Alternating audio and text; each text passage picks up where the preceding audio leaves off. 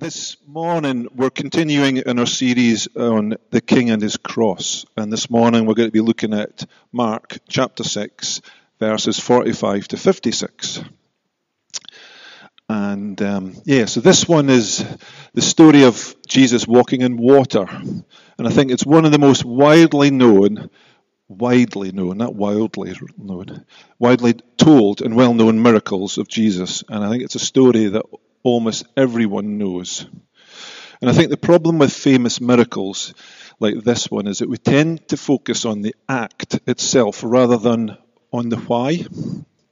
So every time we read the Bible and see Jesus doing something amazing, we need to ask ourselves why he did it. Because Jesus had a purpose to everything that he did, including miracles.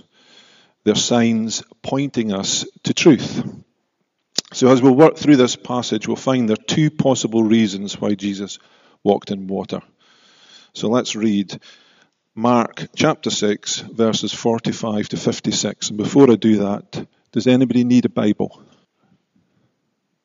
Okay, so so yeah, so it's Mark chapter 6, 45 to 56. Jesus walks on the water. And I think it's just worth remembering before we read this that this passage is immediately after the, the passage where Jesus fed the 5,000. So immediately Jesus made his disciples get into the boat and go on ahead of him to Bethsaida, while he dismissed the crowd. After leaving them, he went up on a mountainside to pray. Later that night, the boat was in the middle of the lake, and he was alone on land. He saw the disciples straining at the oars because the wind was against them. Shortly before dawn, he went out to them, walking on the lake. He was about to pass by them, but when they saw him walking on the lake, they thought he was a ghost. They cried out because they all saw him and were terrified. Immediately he spoke to them and said, Take courage, it is I. Don't be afraid. Then he climbed into the boat with them, and the wind died down. They were completely amazed, for they had not understood about the loaves. Their hearts were hardened. When they had crossed over, they landed at Gennesaret and anchored there. As soon as they got out of the boat, people recognized Jesus. They ran throughout that whole region and carried those who were ill on mats to, to wherever they heard he was. And wherever he went, into villages, towns, or countryside, they placed those who were ill in the marketplaces. They begged him to let them touch even the edge of his cloak, and all who touched it were healed.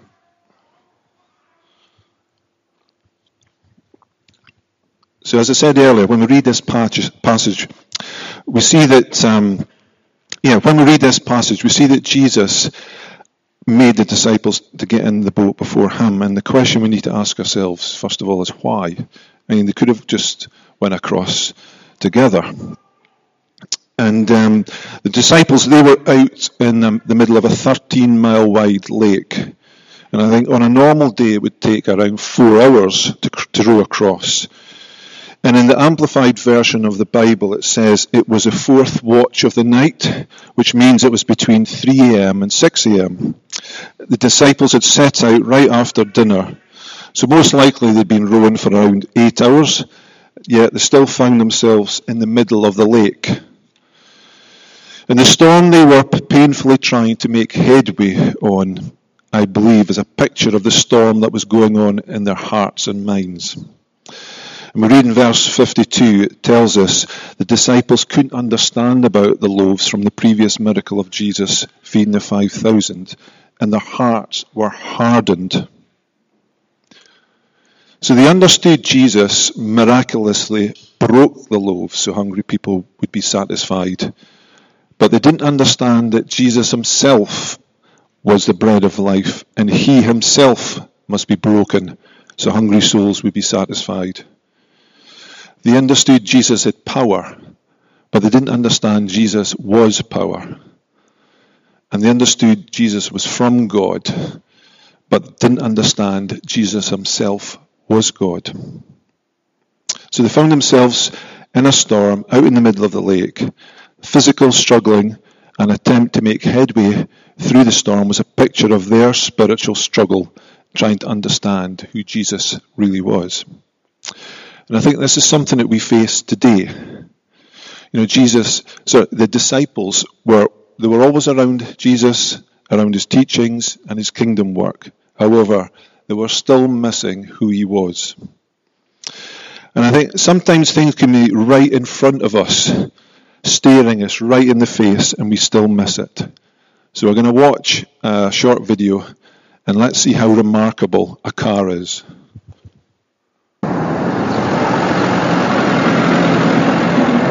Test just how much attention the attention-stealing design of the new Skoda Fabia actually steals, we left one parked on this ordinary road in West London. We wanted to see if its sharp crystalline shapes, bold lines and lower, wider profile would attract the desired level of attention. Will the 17-inch black alloy wheels stop passers-by in their tracks? Will the angular headlights attract the attention of other road users? Will a crowd gather to check out its fresh, sporty look? Well, not quite.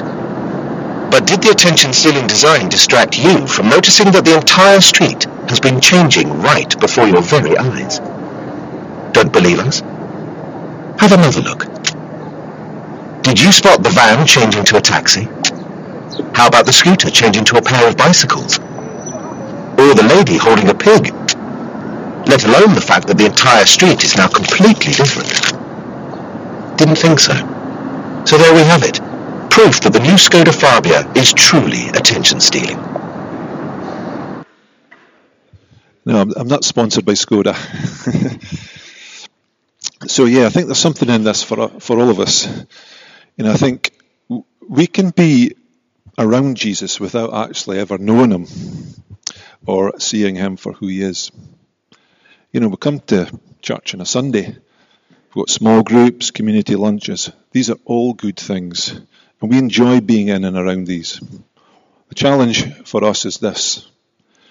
You know, we can attend these good things without ever getting to know the best thing, and that's Jesus himself. So I think maybe for some of us this morning, maybe we know about Jesus, but we don't actually know him. Not in a real way, not in a personal way. And I think if that's you this morning, there'll be an opportunity you know, to meet Jesus in a personal way at the end of the service. So in small group, we've been working our way through redeeming the redeeming work study. I hope I've, how many here have been doing that? Just Great, great. So this past week we were asked to watch a TED talk with uh, from Sarah Kay. Sarah Kay is a spoken word poet from New York. During the talk, she explained about how we see life through our own lens, you know, which has been influenced by our experiences and by our opportunities. And she said, as a teenage girl living in New York, she would never know how it would feel to be a teenage boy in New Zealand. And I was thinking, applying this to the disciples, they had just witnessed Jesus feed the 5,000, yet they still didn't recognize Jesus for who he was. They were looking at him through their own limited lenses. They'd never experienced anything like this before. It was beyond their realms of possibility. They didn't understand what they'd seen so, in a way, they had contained Jesus, and in doing so, hardened their hearts to him. Brenda and I were at uh, the Befriend, Befriend, a Child ball a couple of weeks ago, and uh, during the night, one young lady came up and shared her experience as being befriended as a child and how she herself is now a befriender. And her story, I have to say, was, was hard hitting and harrowing at times. And she recalled one uh, one Saturday, her befriender took her to the beach, Aberdeen Beach. This was the first time she'd actually been to the beach. And it's hard to believe that there's children in Aberdeen today have never been to the beach. They've never smelt the sea or felt the sand in their toes. So the lens that this girl was viewing life through was limited by her circumstances. And I think often we allow our experiences to dictate our understanding of God rather than focusing in on the truth. You know, for us as God's children, we allow our, our own experiences to shape our knowledge and understanding of Him. You know, what experiences are we missing by not looking through the lens of Jesus? You know, are we delving into Scripture and holding on to God's promises and His truth? Or are we looking through a very narrow lens? And I think as well, for many of us, our unbelief can be the biggest barrier to us receiving God's love, His blessing, and His power. You know, if, I, if you're looking through a lens of unbelief, then you need God's Spirit. To, you know, we need, if that's us, we need God's Spirit to free us from this. And again, if you're allowing your feelings of unbelief to hinder your relationship with God, there'll be an opportunity to change this at the end of the service. And going back to the disciples in that boat and thinking about them painfully trying to make headway through the storm, Jesus knew they were going to experience a storm, and he was about to do something that would not only change their understanding of him, but also reveal his divinity. So, in the midst of the disciples not understanding and their hearts being hardened, Jesus walked in water. And we read in verse 48 He saw the disciples straining at the oars because the wind was against them. Shortly before dawn, he went out to them, walking on the lake. He was about to pass by them. So I say the disciples were physically drained from rowing against the wind and waves, and they were spiritually drained from them, from them struggling to understand who this person Jesus was. Suddenly, Jesus came walking in water and meant to pass by them. So I said, there's, Jesus doesn't, you know, what Jesus does, there's no accident behind. Everything has a purpose. And uh, he, Jesus wanted to show his disciples his divinity, and he wanted to show them he was God and all the fullness of his glory. He wanted them to look through his lens. So Jesus, he, he was basically answering the question the disciples had asked the last time they were in a boat and caught in a storm. Earlier in chapter 4 of Mark, we read that they were caught in a storm, afraid for their lives. They woke Jesus up and he rebuked the wind and waves. The storm was made calm. The disciples then asked, Who was this guy who, who even the wind and waves obeyed? He was answering that question. He was saying, I am God. Sorry.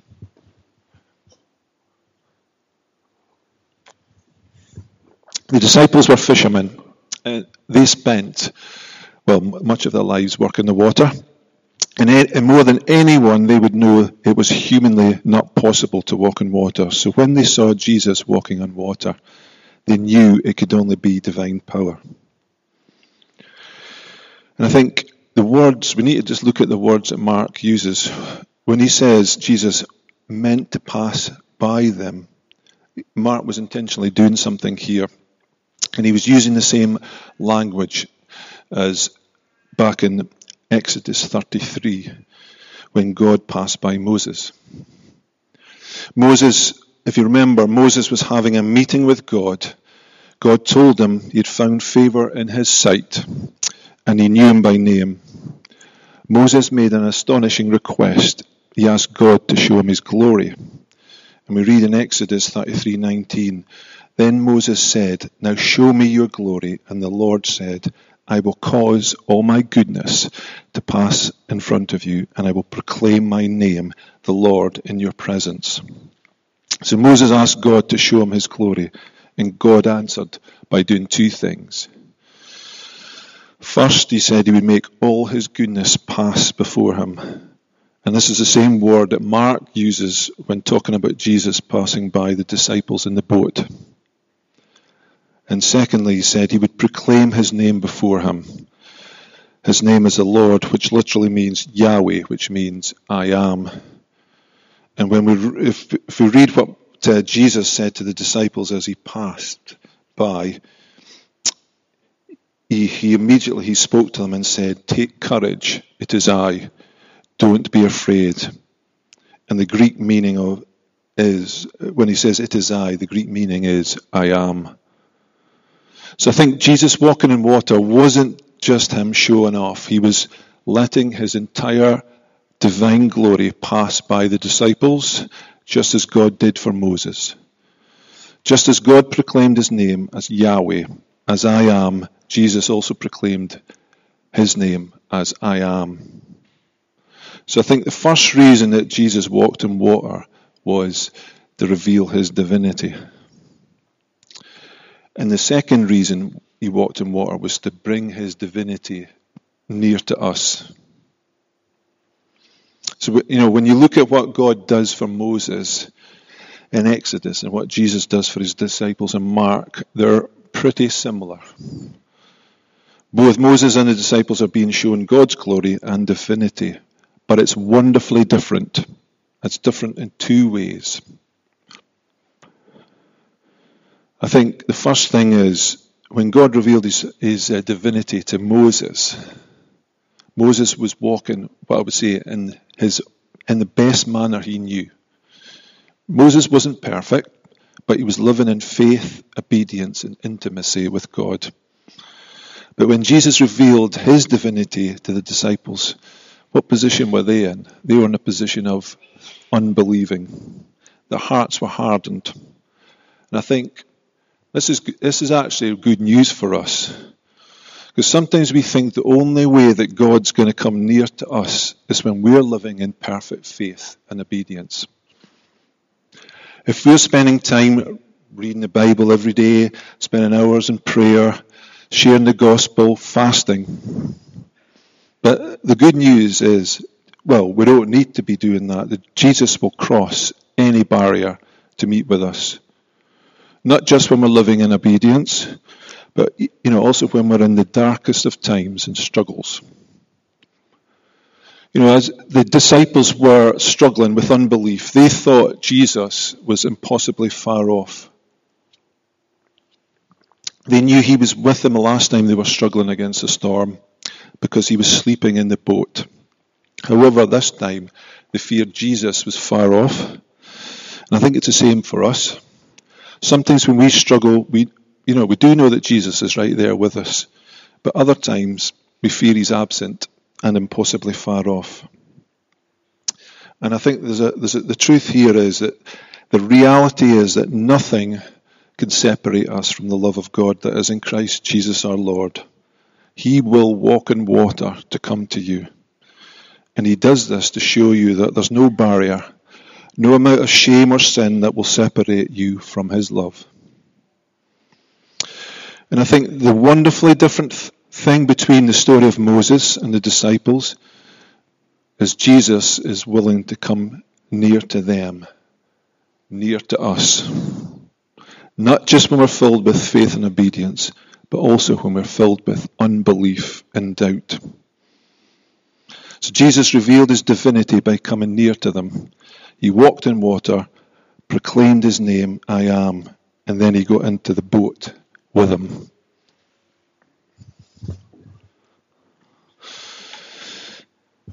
So I think no matter how, how hard life gets or what you're struggling with, Jesus has walked in water for you. He's crossed that impossible barrier that separates you from him. He is the perfect high priest who can empathize with you in all your weaknesses. Not only that, he's stepped into the boat with you and I. I just want to recount a story where I felt Jesus came into my boat, and this was something that happened 18 years ago. Brenda had to go into hospital for, well, it was meant to be a routine operation, but didn't quite turn out that way. She ended up having two emergency operations. And remember, just before her second emergency operation, Brenda deteriorated, her condition had deteriorated quite quickly, and the consultant said, We're taking your wife to theatre, and we don't know if she's coming back. As you'd imagine, that was quite a shock to both Brenda and I. We actually ended up saying our goodbyes because we didn't know if we were going to see each other again. Um, and that off she went. And uh, so I was left on my own and worried sick and um, couldn't get hold of anybody, phoned, couldn't get hold of anyone.